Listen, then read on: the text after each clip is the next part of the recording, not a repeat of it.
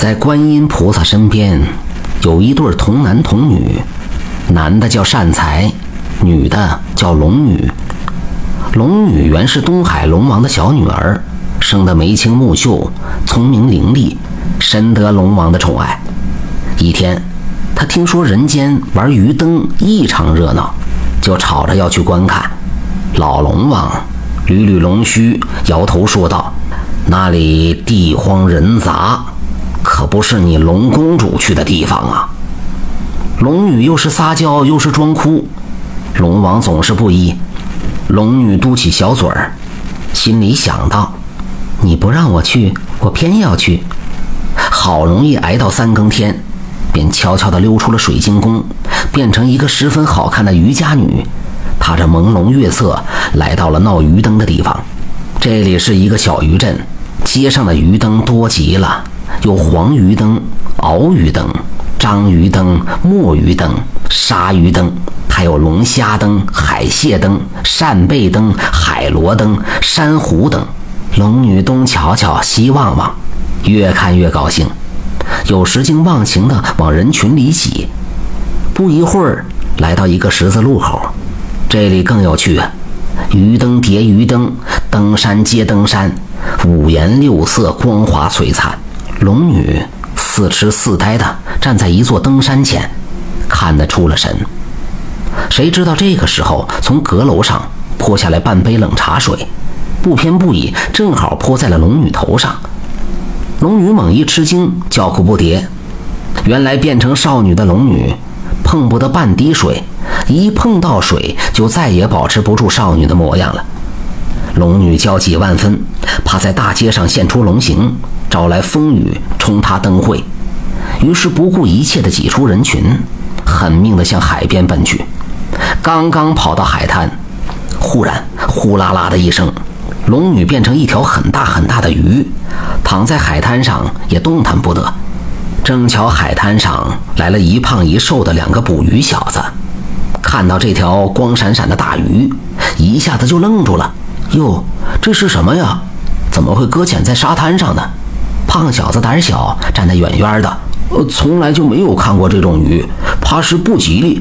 快走吧！瘦小子胆子大，不肯离去，边拨弄鱼边说道：“哎，不管它是什么鱼，扛到街上去卖，准能赚到不少钱。”两人又嘀咕了一阵，然后扛着鱼上街叫卖去了。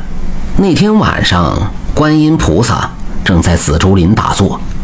早将刚才发生的事情看得一清二楚，不觉就动了慈悲之心，对着站在身后的善财童子说道：“你快去渔镇，将一条大鱼买下来，送到海里放生。”善财急手道：“菩萨，弟子哪有银两去买鱼呀？”观音菩萨笑着说道：“你从香炉里抓一把去就是了。”善财童子点头称是，急忙到观音院抓了一把香灰，踏着一朵莲花，飞也似的直奔了鱼镇。这时，两个小子已将鱼扛到了大街上，一下子被观鱼灯的人给围住了，称奇的、赞叹的、问价的人叽叽喳喳说个不停。可是谁也不敢贸然买这么一条大鱼。有个白胡子老头就说。小子，这条鱼太大了，你们还是把它展开，来零卖吧。那胖小子一听，觉得老头说的有道理，于是向肉铺借来一把肉斧，举起来就要斩鱼。突然，一个小孩子叫开了：“快看呐，大鱼流眼泪了！”胖小子停斧一看，大鱼果然流着两串晶莹的泪珠，吓得丢掉肉斧，就往人群外钻。瘦小子怕买卖泡汤，就赶紧拿起了肉斧要斩，却被一个气喘吁吁赶过来的小沙弥上前阻止了：“莫斩，莫斩！这条鱼我买下了。”众人一看，十分诧异：“小沙弥怎么来卖鱼了呢？”那个老头就哼了一声，翘着胡子说：“哼，和尚买鱼，怕是要开荤还俗了吧？”小沙弥见众人冷语讥笑，不觉脸红了，赶紧说道：“我买这条鱼是去放生的。”说着，掏出一把碎银子递给那瘦小子，并要他将这鱼给扛到海边。瘦小子暗自高兴，嘿嘿，钱我已经赚到了，扛到海边，说不定等着小沙弥一走，依旧能把这条大鱼给扛回来呢。他招呼那胖小子扛起大鱼，跟着小沙弥向海边走去。三人来到海边，小沙弥叫他们将那大鱼放到海里。那鱼碰到海水，立即打了一个水花，游出老远老远。然后调转身来，同小沙弥点了点头，疏忽不见了。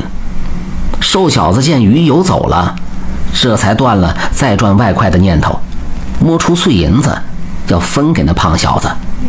不料摊开手心一看，碎银子变成了一把香灰，被一阵风给吹得无影无踪。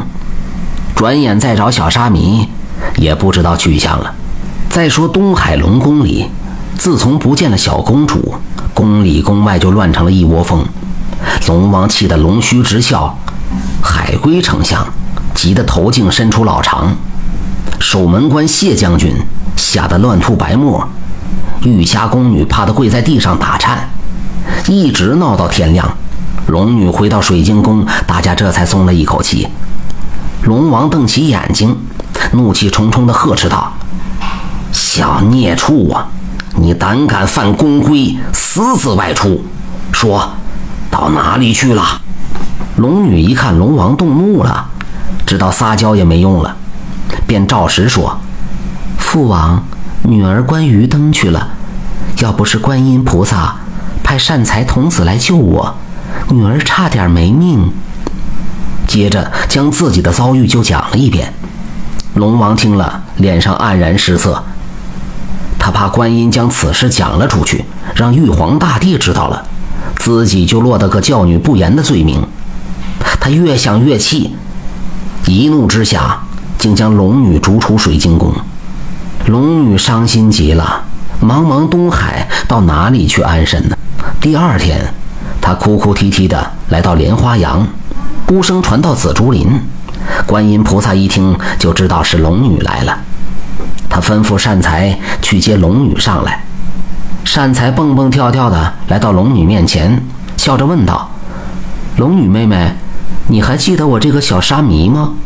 龙女连忙抹掉眼泪，红着脸说：“你是善财哥哥呀，你是我的救命恩人呢。”说着就要叩拜，善财一把拉住了他：“观音菩萨叫我来接你。”善财和龙女手拉手走进紫竹林，龙女一见观音菩萨坐在莲台上，俯身便拜。观音菩萨很喜欢龙女，让她和善财像兄妹一样，住在朝阴洞附近的一个岩洞里。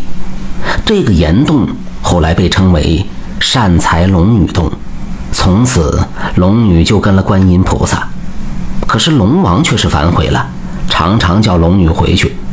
龙女依恋着普陀山的风光，再也不愿意回到禁锢她的水晶宫去了。